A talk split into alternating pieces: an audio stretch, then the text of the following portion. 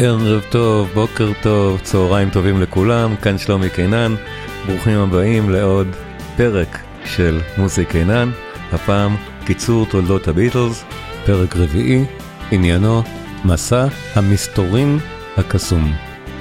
אני מזכיר לכולם להצטרף לקבוצה בפייסבוק, מוסי קינן, קלאסי קינן הפודקאסטים, וחוץ מזה שווה לבדוק, ערוץ היוטיוב החדש נקרא פשוט שלומי קינן. אליו אני מעלה הרצאות, תבדקו, תעשו subscribe, תעשו לייקים, יהיה נחמד. קיצור תולדות הביטלס, מסע המסתורין הקסום. היום אנחנו מדברים על כבר תחילת הדרך למטה באמת Sergeant Pepper, חצי השני ו Magical Mystery Tour. אז בואו נתחיל. מדוע זו הדרך למטה? כבר דיברנו. הביטלס פה חיים רק באולפן. הביטלס פה גם קשה מאוד על, על אה, כל מיני substances. ושמענו בפעם הקודמת את Sergeant Pepper, ואני חושב שאפילו מחציו הראשון ההתרשמות הייתה שיש בו דברים נפלאים, אבל פחות ממה שהיה קודם. עכשיו, אנחנו נשמע היום במפגש הזה עוד כמה שיאים באמת נפלאים של הביטלס. התקופה הזאת שלהם, למרות שהיא כבר יצירתית, תקופה שמרגישים שהם, אה, שהם בדרך למטה, מייצרת שיא אחרי שיא. זה, הלהקה מצליחה לעשות את זה. אבל למשל, השיר הבא באלבום, הוא שיר מאוד מאוד מעניין. ואנחנו נשמע את כולו, זה שבע דקות. עכשיו, מאוד מאוד מעניין, כל מי שנמצא כאן, או כל מי שמאזין לזה, אוהב את הביטלס. אבל צריך להיכנס לראש של מי ששמע את סארג'נט פפר בפעם הראשונה, כשהאלבום יצא, ושנופל עליו זה באמצע אלבום פופ.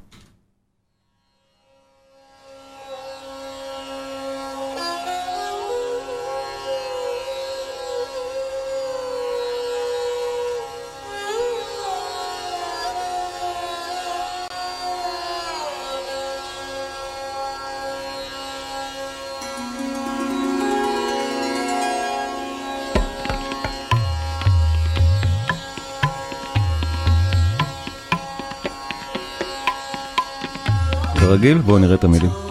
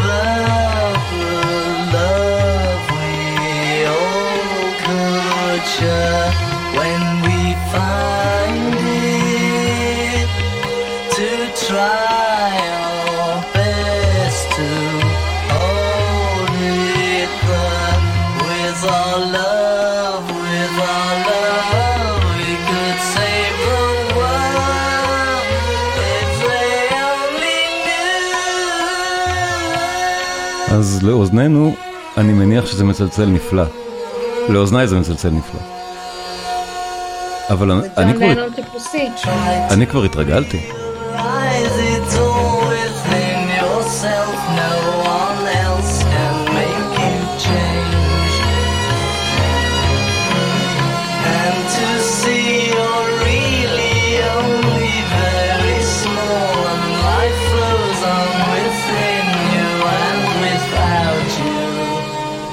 אז זה השיר היחיד של ג'ורג' הריסון באלבום.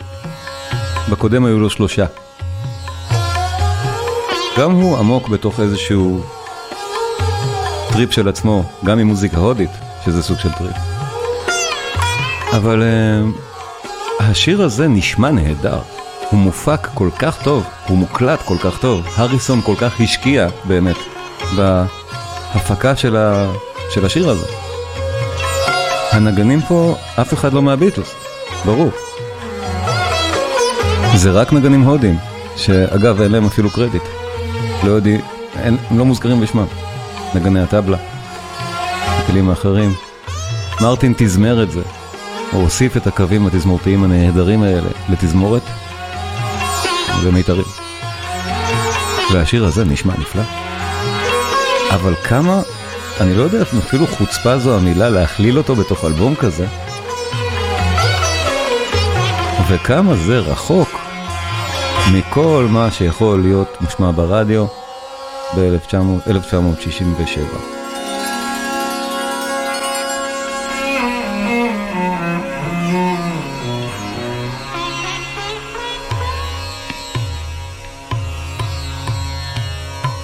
אז סארג'נט פפר, הביטלס מפסיקים להופיע והם נמצאים כבר במחוזות באמת אחרים לגמרי ממה שהם היו לפני כן.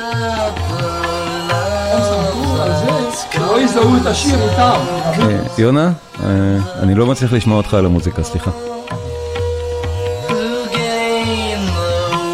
זה לא כמו מוזיקה קלאסית, אבל עדיין אני אבקש לא לדבר בתוך השירים.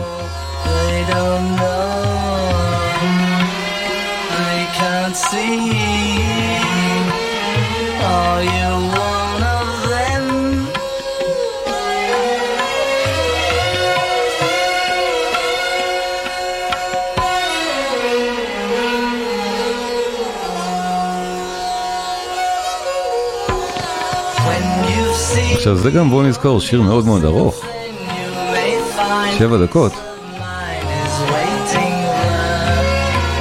הביטלס לא חרגו סגנונית כל כך חד אף פעם, פרט לעוד מקרה שאנחנו נראה במפגש הבא באלבום הלבן. יש שני מקומות בהם הביטלס בתוך אלבום פשוט חדרו, חרגו חד מאוד מהסטייל שלהם. הדבר הזה בסופו של דבר קיבל ביקורות לא כל כך טובות. השיר הזה של הריסון לא התקבל באהבה כשהאלבום Sergeant Pepper יצא. אני, אני, אני מאמין שהיום אנחנו באמת מעריכים את זה כ, כ masterpiece, ולדעתי זה בטח אחד משיאי האלבום, ואפשר אולי לומר אפילו אחד משיאי הקריירה של הביטלס, ולו רק בהשפעה של מה ששמענו עכשיו על כל המוזיקה מאחר כך.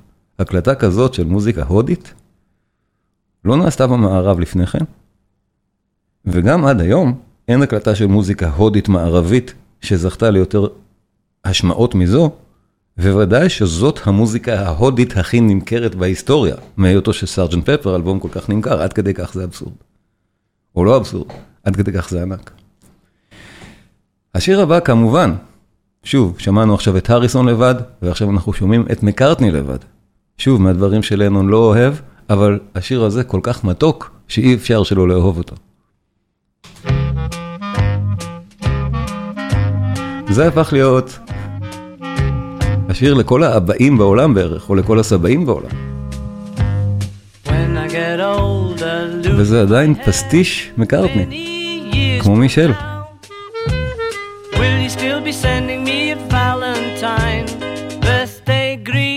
bottle of wine If I'd been out till quarter to three, would you lock the door?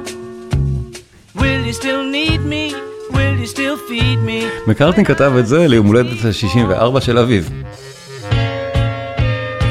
זה באמת שיר כזה, זה שיר משפחתי חמוד מאוד. שמקארטני עושה אותו ממש לבד, שיר של הביטלס, ולנון פה כל כך ברקע שהוא אפילו לא מצייץ על, על זה, והוא ממש לא אוהב את זה.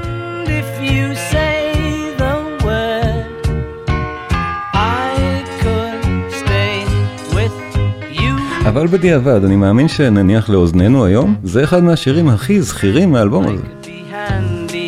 בדיוק בגלל התפקיד שלו כבר חברתית, בתור שיר יום הולדת, מסורתי. Doing the garden, digging the weeds, who could ask for more? Will you still need me? Will you still feed me? when I'm 64. Every summer we can rent a cottage in the Isle of Wight if it's not too dear. We shall scrim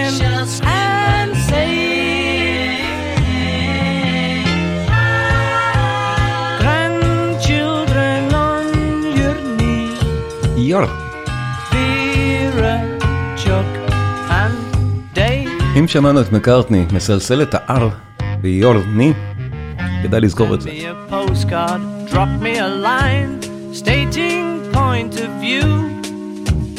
Indicate precisely what you mean to say. You're sincerely wasting away. Give me your answer, fill in a form. Mine forevermore. זה שיר כל כך מקסים, אני ניגנתי אותו כל כך הרבה פעמים. עם אמי פה בקהל, נעמה, היא תעיד. כמה פעמים ניגנתי אותו במשפחה. הוא גם נורא כיפי לנגינה כזאת. ועכשיו באמת, מה שנקרא פילרים, שאפילו לא נעלה אתכם בהאזנה להם, כי אני רוצה להגיע לפסגות של התקופה, כי יש בה. אבל אמרנו, סארג'נט פפר, יש בו גם מורדות. ושירי מקארטני, לא שמענו עכשיו שום דבר של, הר... של, של לנון. הבא הוא גם לא של לנון, שיר לאבלי ריטה של מקארטני, פשוט שיר פחות מוצלח, ולא נשמע אותו עכשיו. שמענו בפעם הקודמת כבר שניים כאלה שהיו פחותים, אבל Good Morning של לנון הוא גם מהפחות, וזה ודאי לא ברמה של רבולבר, אבל אחר כך מגיע שיא השיאים. הם מנסים לסגור את הקונספט. זאת אומרת, הם זוכרים שהיה פה איזשהו קונספט. Sergeant Pepper Lonely Hearts Club Band, הסיפור הרי התחיל בלהקת הלבבות הבודדים של סארג'נט פפר. נכון, התחלנו כאן.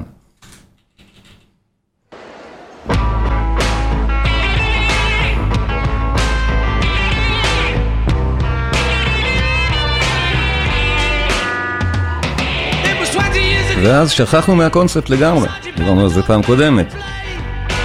עברנו כבר בכל מיני מקומות, כולל היום הולדת של האבא והודו. אבל עכשיו, איך סוגרים את זה? אז כן, צריך לשרבט משהו, וזה באמת נשמע כמו שרבוט.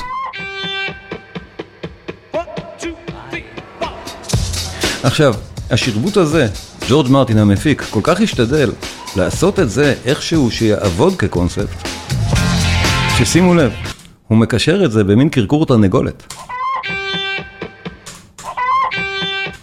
שזה בעצם החיבור מהשיר הקודם על האנגליה הכפרית. כל מאמץ נעשה פה בשביל לייצר קונספט שבעצם לא חשבו עליו לעומק מוזיקלית. זאת אחת החולשות של האלבום הזה. שימו לב לחיבור. כל החיות פה מתרוצצות להן, ואז החיבור לשיר הבא נעשה דרך אותה גיטרה חשמלית שנשמעת כמו תרנגולת. זה קורה ממש כאן.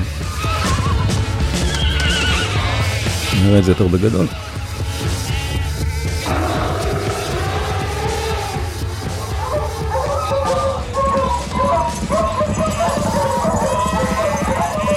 זו ממש עבודה אולפנית, שוב, כשאין מוצא מוזיקלי.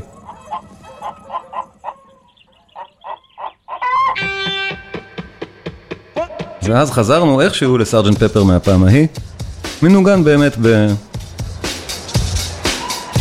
בכוונת רוקנרול, לסגור את זה איכשהו, כי הדבר הגדול באמת, והם כבר יודעים את זה כי הם הקליטו אותו, זה הדבר הבא. ואחד מהרגעים הכי חזקים של הביטלס בא עכשיו, והם כבר יודעים את זה, כשהם עושים את האלבום הזה הם אומרים, הקונספט בכלל לא חשוב, כי העוצמה של מה שיבוא עכשיו, בסוף, אחרי שסגרנו את כל המעגל הזה כאילו בעיני המאזין, יש לנו אמירה כל כך חזקה, שמותר לנו, וזה יעבוד, וזה באמת עובד. כששומעים את הדבר הזה כמכלול ואתם יודעים את זה, השוס של הסוף מצדיק את כל המסע. עוד פעם, הגאונות של הביטלס היא ב, לדעתי בארק של ה-40 דקות שהוא האלבום הזה. כל הסיפור צריך להקשיב לו מההתחלה ועד הסוף. זה כבר באמת קונספט שאיננו שירים נפרדים.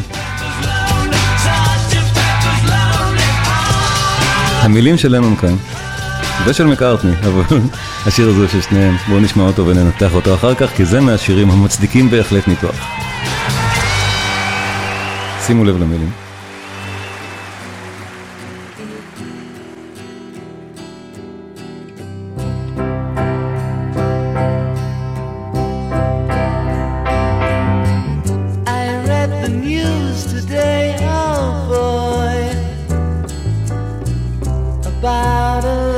שהיו לי כל מיני שאלות uh, בצ'אט, ואני מתנצל שאני לא עונה, כי אני באמת רוצה לעבור מהר על שירים, ובסוף, בסוף המפגש, בטח שבשיחה אני אענה על הכל. Well, I just had to laugh.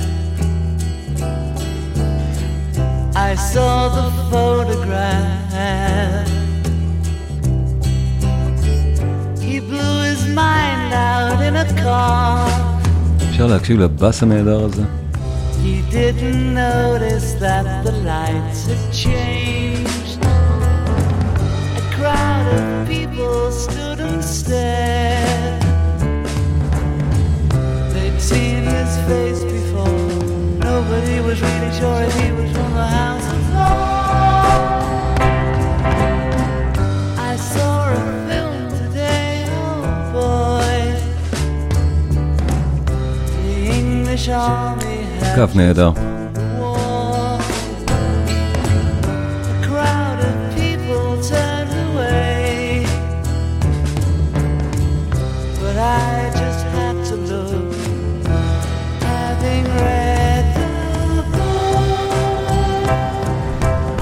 ומה קורה עכשיו?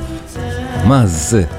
ופה אנחנו באמת נכנסים לאחד הרגעים המפורסמים בתולדות תעשיית ההקלטות בכלל, לא טכנולוגיית ההקלטות. איך הם עשו את זה?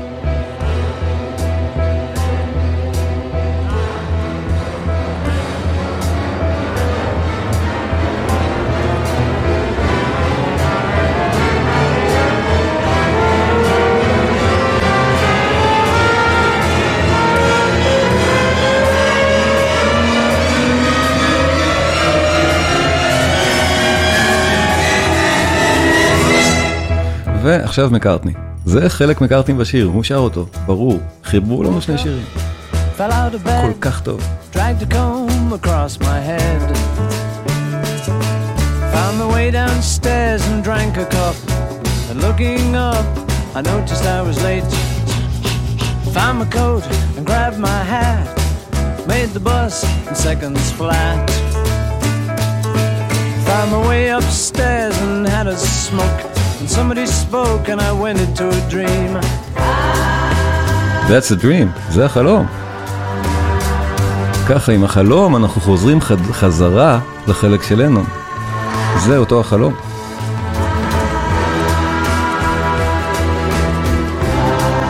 הטקסט הזה, אם הוא לא מולחן עצוב, הוא טקסט של בדיחונת בחמשיר. זה הפוך על הפוך.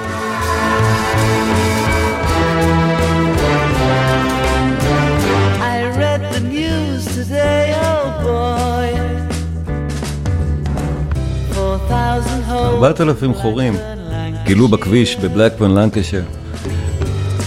ולמרות שהחורים היו ממש קטנים. היו צריכים לספור את כולם. מבריק. ועכשיו הם יודעים כמה חורים זה ייקח למלא את האלברט הול. הולס and אלברט הול. זה הכל משחק מילים לנוני. עטוף בשיר כל כך חזק. ואז I'd love to turn you on. רק פסיכדליה יכולה בכלל להסביר מה המשור מתכוון פה. ושוב, האינטרלוד התזמורתי, ה... שלא נשמע כמוהו. ובואו נראה איך זה נראה כאן. צורת הגל המשונה מאוד הזאת, מה קורה פה?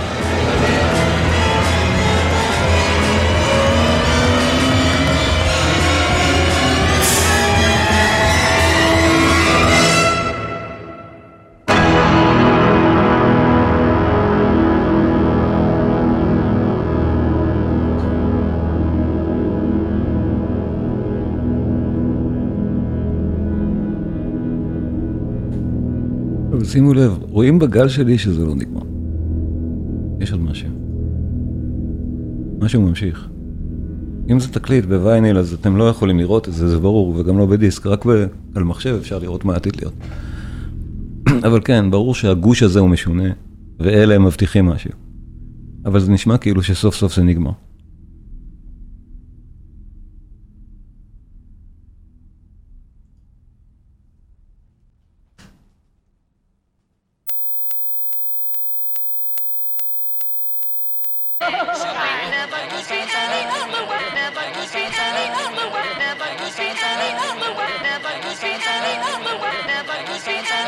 עכשיו סתם, מה שאנחנו שומעים עכשיו, הקשקוש הזה, זה היה על, על הרצועה האחרונה באלבום, בתקליט הווייניל.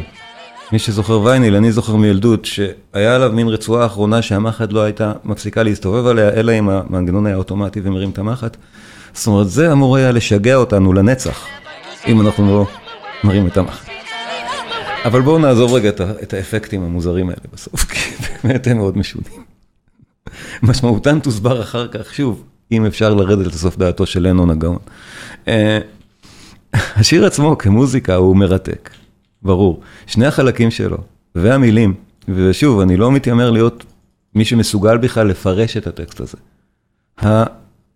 המשמעות, זה שהוא רב רבדים, זה ברור. זה שלנון פה הופך גם שיר מצחיק לשיר חזק, זה גם ברור. הקטע, הקטע של מקארטני באמצע, ההתייחסות אחד לשני היא נהדרת, אבל מה שקורה במוזיקה והחיבור בין שני השירים הוא המרתק. כי הדרך שבה הם החליטו לחבר בין שני שירים, מוזיקלית, זה משהו שלא נעשה ו- עד אז, וגם מאז, מעט מאוד. מה הם עושים כאן? הוא שר את זה, נראה את זה יותר גדול קצת, עוד פעם. ועכשיו נכנסת תזמורת.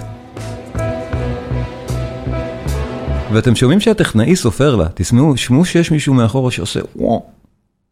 לא. הוא סופר כאילו לתזמורת איך לנגן על הלהקה, שבעצם הקליטה את זה קודם, והתזמורת, המפיק אומר לה, ג'ורג' מרטין אומר לתזמורת, תנגנו לא לפי תווים, אלא תנגנו כל אחד מהתו הכי נמוך לתו הכי גבוה שיש לכם, על הספירה הזאת. וזה מה שקורה פה. תזמור, תזמורת מנגנת ומוקלטת ארבע פעמים כשהיא מנגנת, כולם, כל הנגנים, מהתו הכי נמוך לתו הכי גבוה, על הספירה של המתופף, וככה מכניסים את הקטע הבא. התוצאה היא הדבר הזה.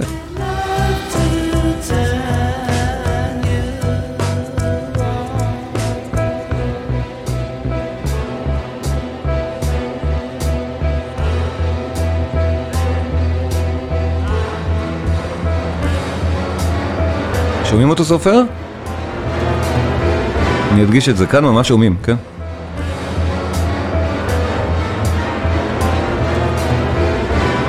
זה הטכנאי, זה ג'ף אמריק סופר. והתזמורת מנגנת, ממשיכה, לעלות, לעלות, לעלות, לעלות. זה סופר להם, זה סופרים.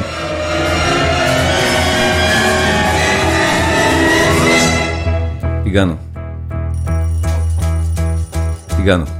עכשיו, לגבי אותו שעון מעורר, יש אגדה, שזה השעון המעורר ששמו בשביל להגיד לתזמורת איפה להפסיק לנגן, לדעתי זו אגדה. אני חושב שזה פה פשוט בגלל שמקארט נשאר ווק אפ, וזה סאונד אפקט של לקום בבוקר, אותו שעון מעורר. אבל כבר ברור שפה כל סאונד אפקט יוכנס לשיר. אה, מה שקורה בסוף הוא מעניין לא פחות. אותו אקורד מסוים, מפורסם על הפסנתר, שגם קודמת לו כל אותה בנייה תזמורתית, ענקית. ואז אנחנו מגיעים לזה.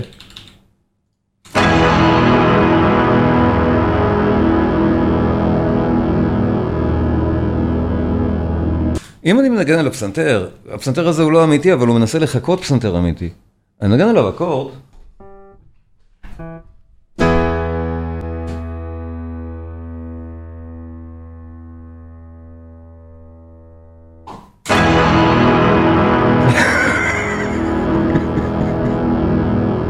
זה שלושה פסנתרים.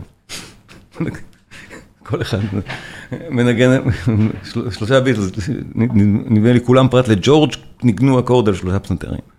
באבירות, ומשאירים אותו, ושוב, בטכניקה אולפנית, משאירים אותו מהדהד הרבה מאוד זמן, זאת אומרת, מגבירים את הווליום על מנת שיהדהד. תראו כמה עבודה נעשתה פה בשביל לייצר את האפקט הזה, שיהדהד את כל הזמן, עד שאנחנו מגיעים לפה. אני לא יודע, מי שיש לו אוזניות טובות, שומע כאן את התדר הזה. אנחנו רואים אותו בגרף, אבל קשה מאוד לשמוע אותו. אני שומע אותו באוזניות שלי, כי הן מעולות. זה תדר מאוד גבוה, שרק כלבים יכולים להבחין בו בדרך כלל, וזה נשמע כמו מין טלוויזיה כשמדליקים אותה, ואז יש תדר מאוד מאוד גבוה. גם, מדוע זה כאן? ואז זה. מופרע לחלוטין. אם אנחנו זוכרים את כל הרמזים על פול מקארטני מת, אז ברור איזה אווירה הדבר הזה מייצר גם. עכשיו, השיר הזה באמת, העוצמה שלו היא חזקה, זה באמת כנראה רגע השיא של הביטלס. אם יש רגע אחד שהוא השיא של הביטלס, לדעתי זה השיר הזה. A Day in the Life. עד כדי כך הוא חזק. רק, רק לסבר את האוזן, בסופו של דבר, אם באמת אנחנו הופכים את מה שהם אומרים כאן, אנחנו מקבלים את לנון אומר, I will fuck you like a superman. באמת, זה בסופו של דבר כל הסיפור הזה. אה, אני הופך את זה.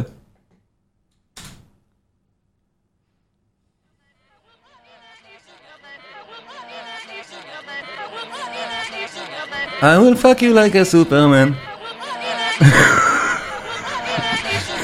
טוב. אני אפילו לא יודע אם זה מצחיק, אבל מה זה משנה? היצירת האומנות הזאת היא ענקית. באמת ענקית.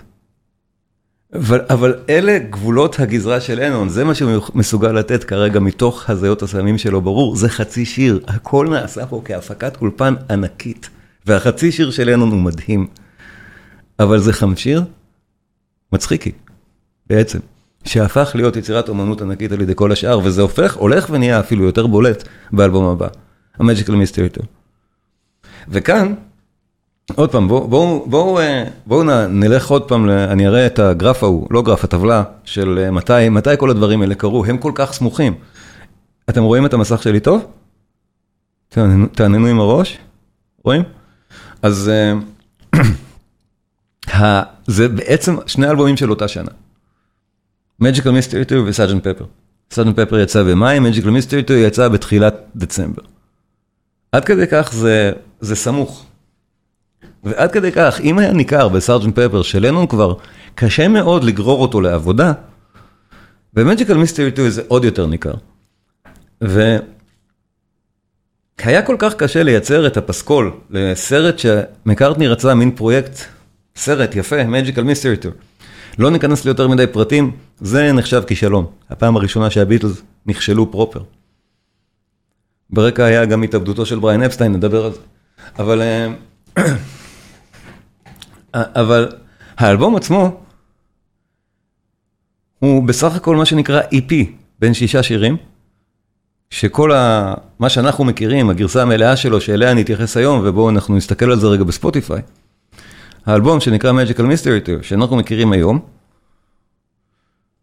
נראה ככה בספוטיפיי, אז uh, ששת השירים הראשונים בו, כל השירים עד I'm the Walrus, אלה השירים שבעצם יצאו כ-EP בדצמבר 67. אה, זאת אומרת, זה חצי אלבום. השאר, בואו נראה, רגעי, רגעי השיא הגדולים באלבום הזה, זה שני השירים בצידו השני. Strawberry Fields Forever ופני ליין, שהם ממועד הרבה יותר מוקדם. זאת אומרת, הביטלס פה באמת, אם לא היה את הפיצוי של הדברים האלה באלבום הזה, היינו יכולים אולי לראות אפילו את אותו, אותו מסלול של כבר התרסקות ואלבום הלבן אולי היה פחות, אולי היה פחות מפתיע. אבל, אה, אבל כן, עדיין, מה שיש פה זה עוד רגע שיא מדהים של הביטלס, שאנחנו חייבים נהיה להתייחס אליו. וזה הניתוח השני המעמיק של, ה, של היום, מי שמכיר יודע כבר לאן אני הולך עם זה. אבל עדיין, בדרך יש לנו עוד כמה דברים לשמוע, אבל למה, למה הדבר הזה הוא בעייתי? שוב, מקארטני מנסה עכשיו את החברים שלו שעוד פחות רוצים להתגייס לעוד פרויקט עם קונספט, הפעם ה-Magical Mystery. אז הוא שוב כותב לזה את שיר הנושא. הפעם כבר באמת שומעים את האירוניה אפילו בשיר הנושא, מקארטני עצמו שר את זה במין Roll up, roll up, הם כאילו שחקנים. והקונספט הזה גם לא הולך בעצם, אותו Magical Mystery Tour לא זז לשום, לא נוסע לשום מקום, הוא פשוט נשאר כקונספט, תלוי באוויר. כאן זה הרבה יותר רופף כבר מסארג'נט פפר. אבל כאן בסוף, באמת, בסוף, לנון מביא שיר אחד נהדר. Magical Mystery Tour עצמו, יש פה שני רגעים מעולים, אבל בואו נשמע רק את ההתחלה שלו בשביל להבין את הבעייתיות. השיר שמתחיל אותו, Magical Mystery Tour. הוא שוב, אם אנחנו זוכרים, סארג'נט פפר, שהתחיל את סארג'נט פפר, היה שיר רוק נהדר. זה מעט בעייתי. נראה את המילים?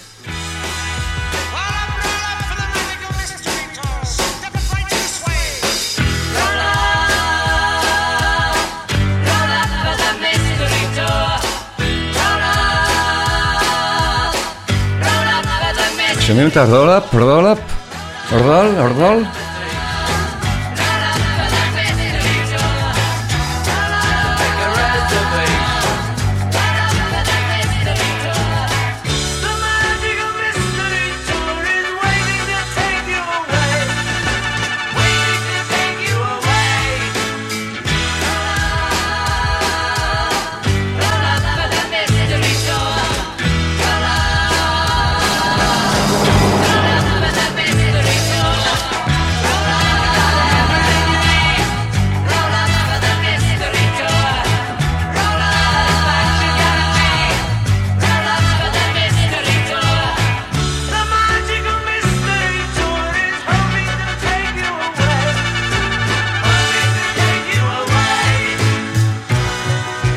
אגב, התרגום לזה, של זה לעברית הוא ממש משונה. מסע הקסם המסתורי. Magical Mystery Tour זה לא מסע הקסם המסתורי. מוזר.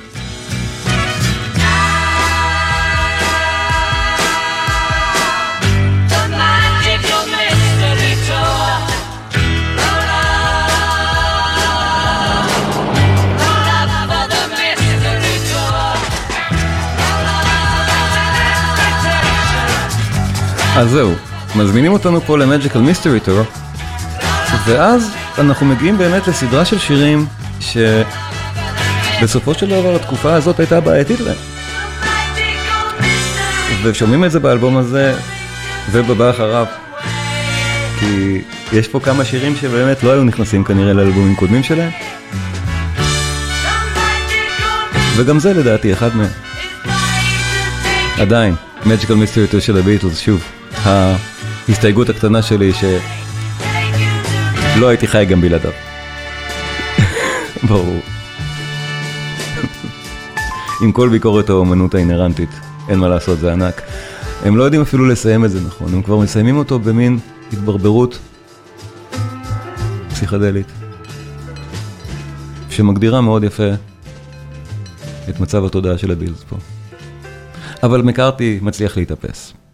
המאסטרפיס של מקארטי באלבום, ויש לו פה מאסטרפיס אחד. ודאי.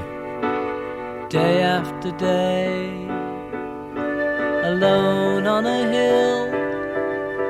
The man with the foolish grin is keeping perfectly still. But nobody wants to know him, they can see that he's just a fool. And he never gives an answer, but the fool on the hill sees the sun going down, and the eyes in his head see the world spinning round. זה השירים היפים, כן. Well איכשהו מצליחים לגייס את עצמם גם בתקופה הזאת להביא את, ה... את השיר המדהים הזה, ואחר כך שיר מדהים של אמה. loud. But nobody ever hears him or the sound he appears to make.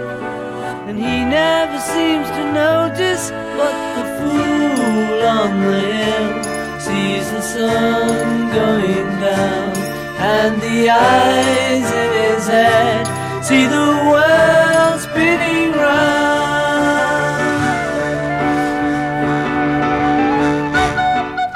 והקטע המתוק הזה אני חושב מפורסם בזכות עצמו. בטח יונה תכף יגיד לי שהוא משמיע את זה לנכדים.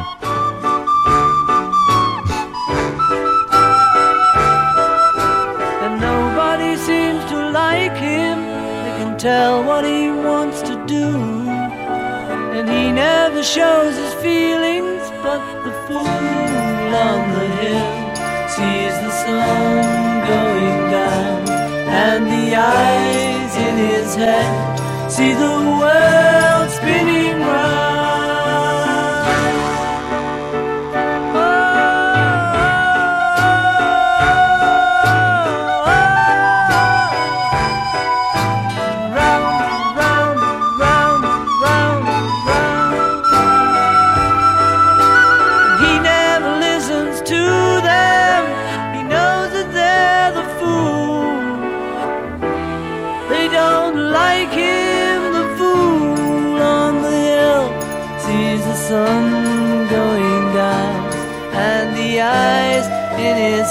יונה אומר שהמילים והמוסיקה גאונים, אני מסכים, מקארטני ידע לכתוב טקסטים נהדר. אני אומר את זה, לנון היה יורד עליו.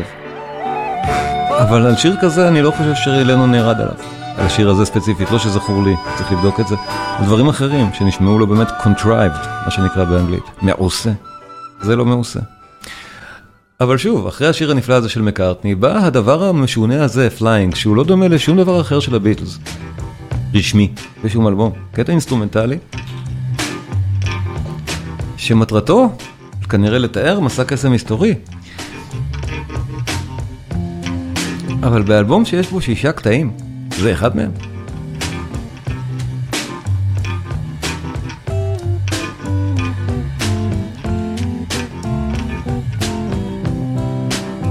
אז כן, משהו בבקרת האיכות, נקרא לזה ככה, של הלהקה הזאת, נתקל בבעיות פה כבר. זה קטע שכולם חתומים עליו אגב, קרדיט לארבעתם, גם, ייחודי בנוף של הביטלס. אבל המג'יקל מיסטרי טור הוא כזה. תרומתו של הריסון, בלו ג'יי ווי, גם, לא משיריו הגדולים. נטעם ממנו גם משהו, טעימה קצרה, כי אני פשוט רוצה להגיע לשיא. בלו ג'יי ווי של הריסון, רחוק מאוד ממה ששמענו קודם, מ-Within Me Without You. רחוק מאוד מטקסמן.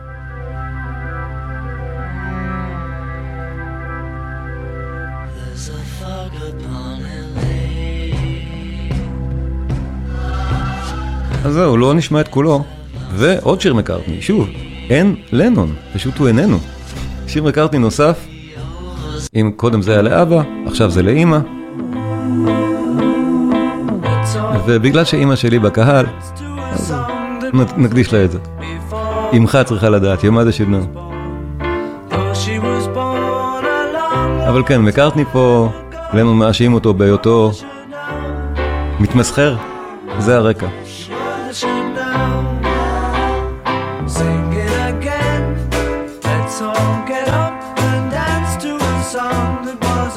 היי אמא, מוקדש לך.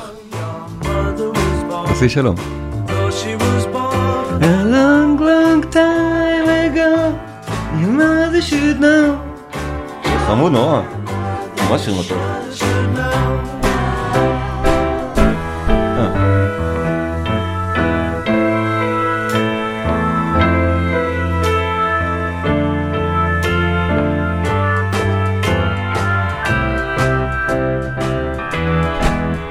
שיר נהדר.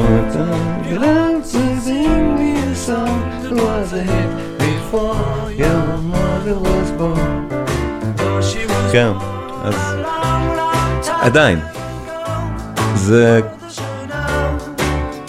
בשלב הזה, מאזיני האלבום שרק קנו אותו כנראה היו מאוכזבים קצת מהלהקה שלהם, ואכן, הכישלון הראשון שהביטלס הרגישו ככישלון זה הסרט הזה, Magical Mystery 2. זה הוקם ב-BBC וזכה לביקורות לא טובות. בפעם הראשונה שהביטלס נקטלו זה כאן.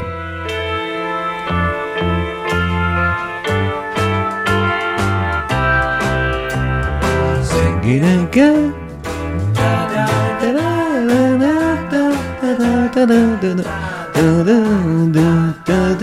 Though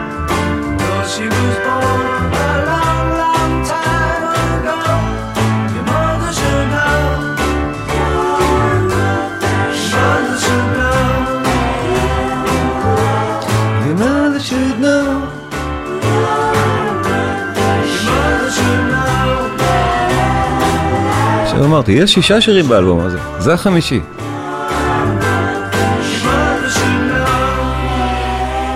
אבל לפני שאני מגיע לשישי, אז הרקע לו, זה שיש עוד סינגלים, אמרנו, יש סינגלים שמוקלטים יחד עם האלבומים, עם האלבומים. זה היה בס... נכון לגבי סארג'נט פפר, זה היה נכון לכל מה ששמענו עד עכשיו, זה נכון גם לגבי זה.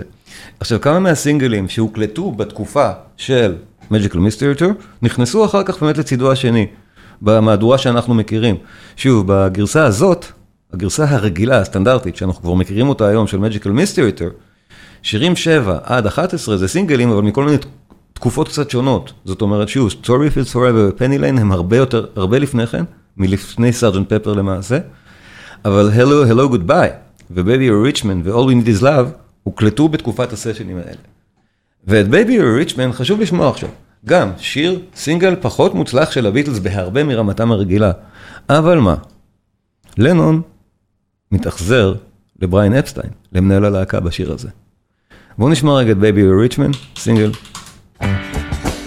מ-67, ומה הסיפור שלו בדיוק. בואו נראה את הטקסט.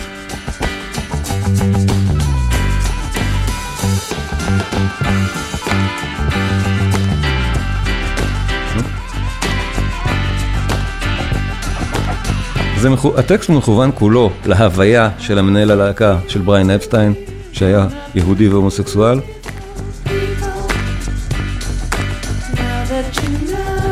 ולנון זו לא הפעם הראשונה שהוא ירד עליו. הוא היה כידוע אדם די, כנראה, אכזרי. והתאכזר בו פסיכולוגית.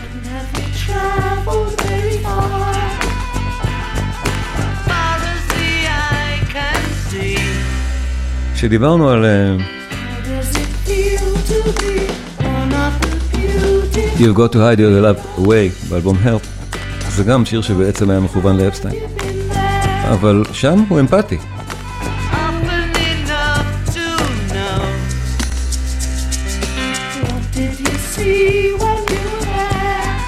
אבל ברור שזה רחוק מרמת הסינגלים של הביטלס ששמענו.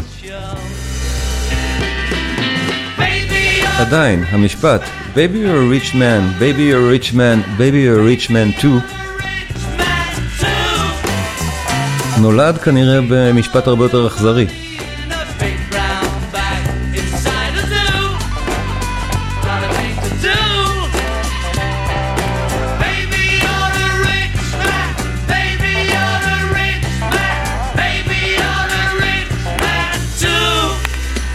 עכשיו, בפזמון הבא, כשהוא חוזר המון פעמים לקראת סוף השיר, יהיה קשה שלא לשמוע את המשפט האמיתי, שבעצם היה הבדיחה של הביטלס, הבדיחה שלנו. Baby, you're a rich fag Jew. זה לא יפה במיוחד, בלשון המעטה. אפסטיין אכן נעלב. לא רק מזה, משורה של התעללויות מהסוג הזה, וגם, שוב, בלי הופעות, מנהל הלהקה, בריין אפסטיין, הרגיש את עצמו כנראה קצת מיותר. תקשיבו.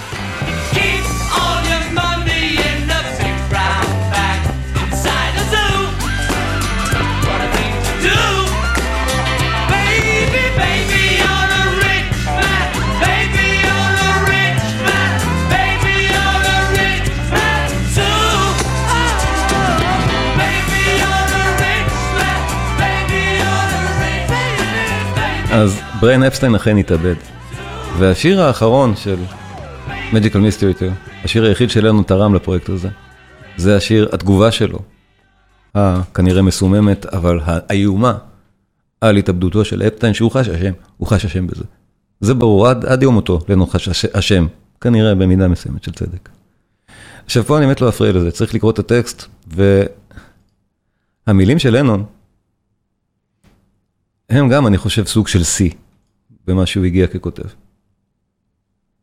בוא נשמע את אני סוסיהם, I'm the Horus.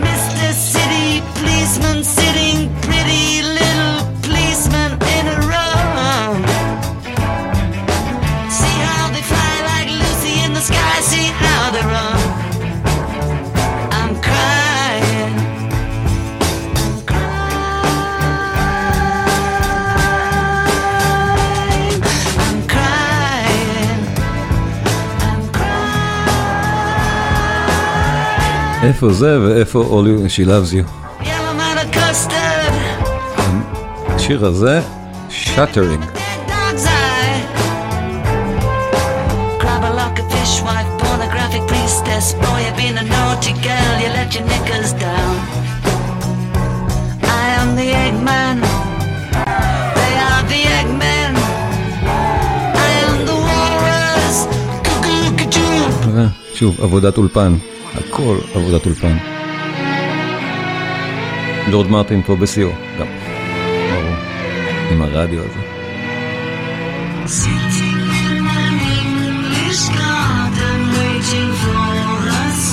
העיבוד של מרטין כאן הוא מדהים. מתארים פה?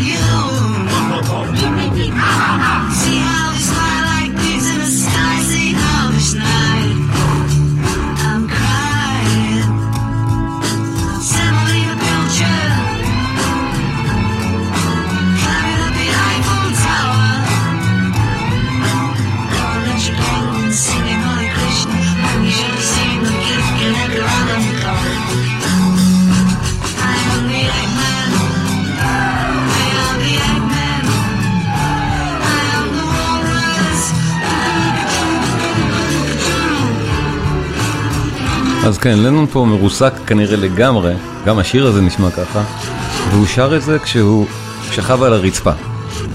ככה זה, שומעים את זה גם. זה היה הרעיון. עובר דרך מה שנקרא distortion. וכן, מה שהיה כתוב, לנון היה משהו של אדם, נכון? יש אומנים שחושבים שזה מותר להם. לנון? כן. אבל השיר הזה, וואו. Everybody's got one, זה מה ששרים. Everybody's got one.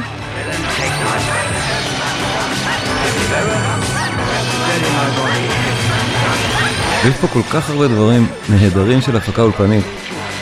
אני אעבור רק על חלקם. אבל הלחן שלנו הוא הדבר הכי יוצא דופן פה.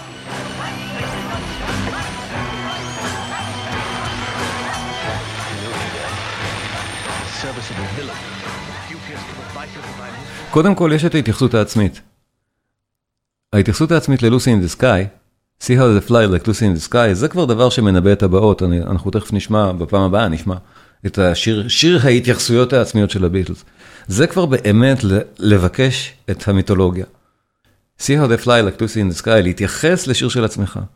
ואחר כך להתייחס בשיר הבא, the- שסוס הים, the walrus was Paul, להתייחס לשיר הזה, I'm, I'm the walrus, זה כבר באמת לנון משחק פה מטה, מטה גיים על כל המוזיקה של עצמו, על הטקסטים של עצמו. אבל uh, הדבר המעניין ביותר כאן, זה באמת הלחן, כי לנון כנראה, שוב, בטקסט אנחנו מזהים, אני חושב, מצב פסיכולוגי מאוד, uh, מאוד מורכב של אומן, שמרגיש אשם על משהו, uh, בצדק, כנראה. הלחן הוא לנון מכה על הפסנתר ומנסה ניסיונות מוזיקליים. באמת, פשוט מנסה. אין עוד שיר ברפרטואר הסטנדרטי ש, שמורכב, הוא שיר מהסוג הזה, שמורכב רק מאקורדים מז'וריים.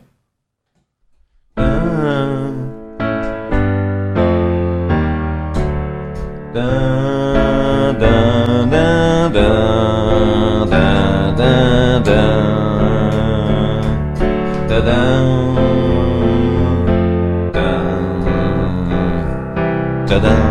רק מז'ורים, הכל מז'ורים. I am his, you are his, you are me and we are all together. רק מז'ור.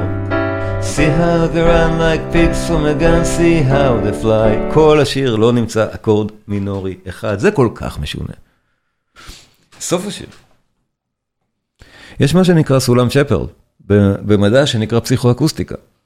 שמשהו נשמע לנו כאילו שהוא עולה ועולה ועולה לנצח למרות שאי אפשר שמשהו יעלה ויעלה. אם אני כל הזמן עולה פה, בסוף ייגמר לי הפסנתר. וזהו. אבל אפשר בכל מיני משחקים של אקוסטיקה על המוח האנושי, במדע, לעבוד עלינו ולעשות כאילו שעולים לנצח, וזה בדיוק מה שהם עושים פה.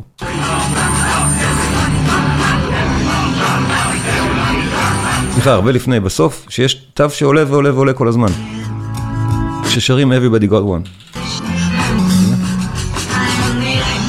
בסוף, שימו לב.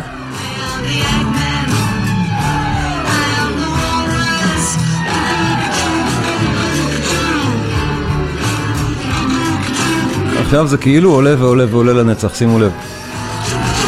טה, טה, טה. תראו לאן, מה קורה עם זה.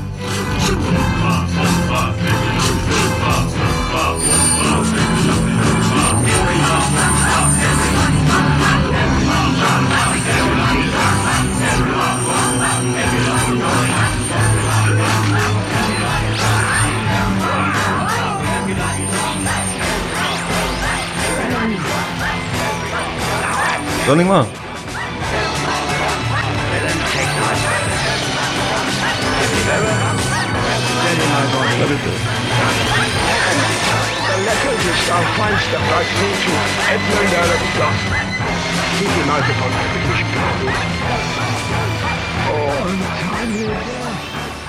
אז זהו, גם מהתקופה הקשה מאוד הזאת של הביטלס באים שוסים אחרי שוסים. השיאים הם שיאים.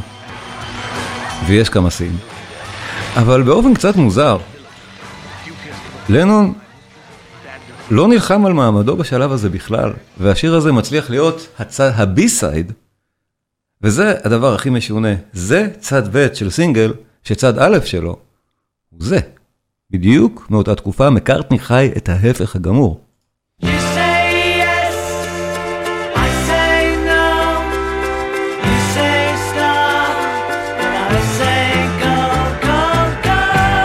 וזה השיר שלנון לא סובל, כמובן.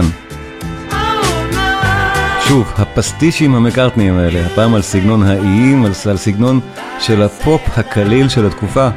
זה הצד A של הסינגל, יחד עם I'm the Walrus. הדיכוטומיה לא תאמן.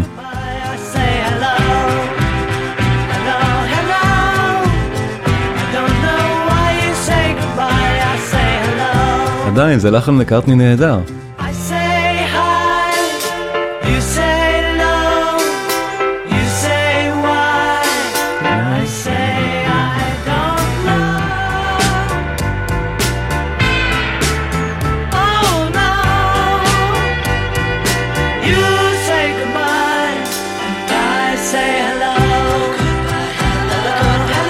מקארטני פה כבר מלחין קונטרפונקט ממש.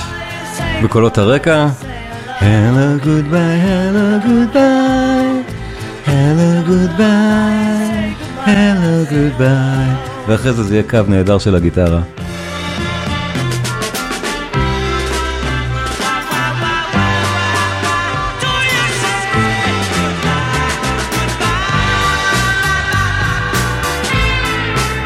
Oh.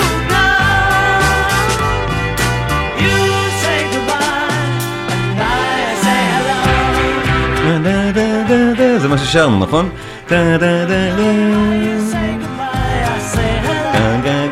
גיטרה, שימו לב. נהדר.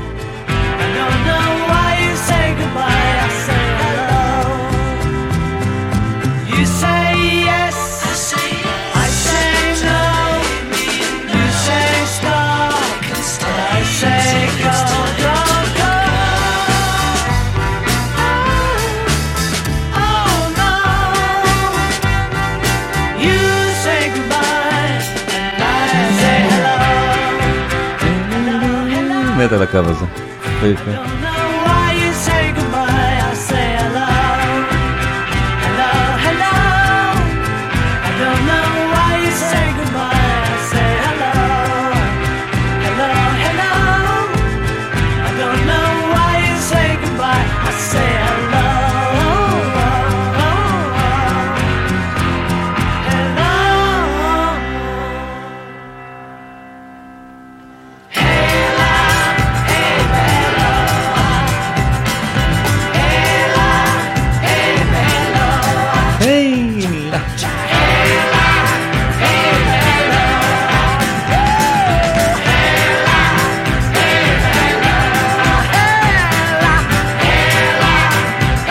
ובאמת, בשביל לסגור את הסיפור הזה לפני הנסיעה הבאה והגורלית להודו, לפני המפגש הבא אל האלבום הלבן, השידור הלווייני המפורסם, הראשון, שבו הביטלס, לכבודו, הלחינו את השיר האלמותי, שהוא באמת לא בפסגות האלה, אבל עדיין, שיר שאי אפשר בלעדיו, ואיתו נסיים. מתחיל במרסייז מאיזושהי סיבה. אבל איזה שיר יפה, וגם עם הספירות המוזרות שהביטלס עושים פה תרגילים לפעמים, נורא נחמדים. משום מה זה במין שבעה רבעים. 1, 2, 3, 4, 5, 6, 7, 1, 2. הביטלס עושים את זה לפעמים, אמרנו, כי הם מוזיקאים נהדרים. אז הם מסבכים פה את הספירה, אז אי אפשר לרקוד על זה. אבל זה הפך להיות המנון.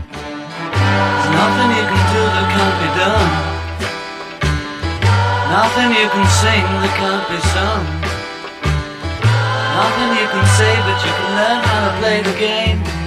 ליאון פה כבר מתרגל את סטייל הטקסטים שאחר כך אנחנו נשמע ממנו ב-Imagine במקומות האלה. זה כבר לנון No one בגרסה, can say. גרסת האומן הבוגר שלו.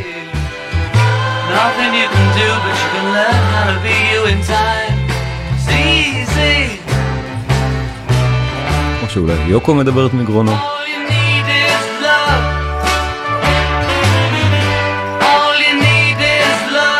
You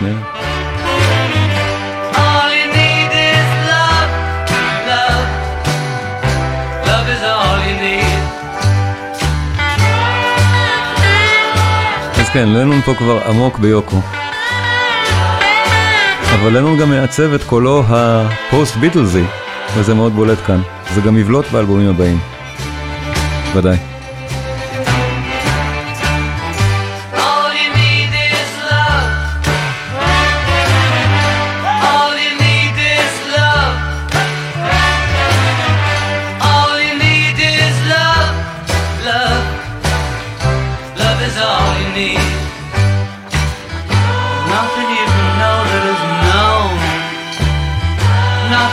See that isn't shown. There's no way you can be that isn't where you're meant to be.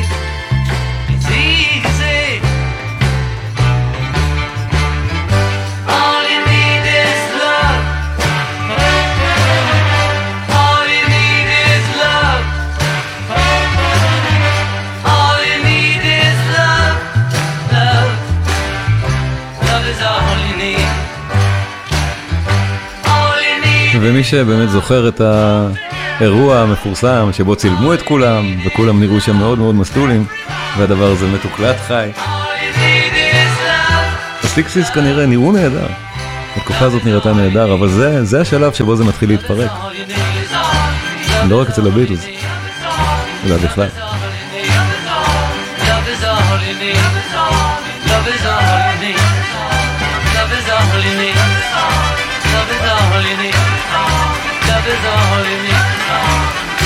רמת ההפקה האולפנית שהם כבר למדו, מדהים. כל כך יפה.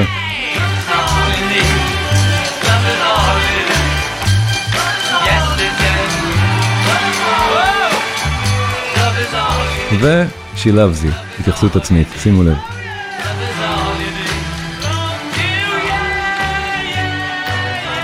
למה? כי זה חמוד. נתראה בשבוע הבא, אפשר, אפשר לפתוח מיקרופונים.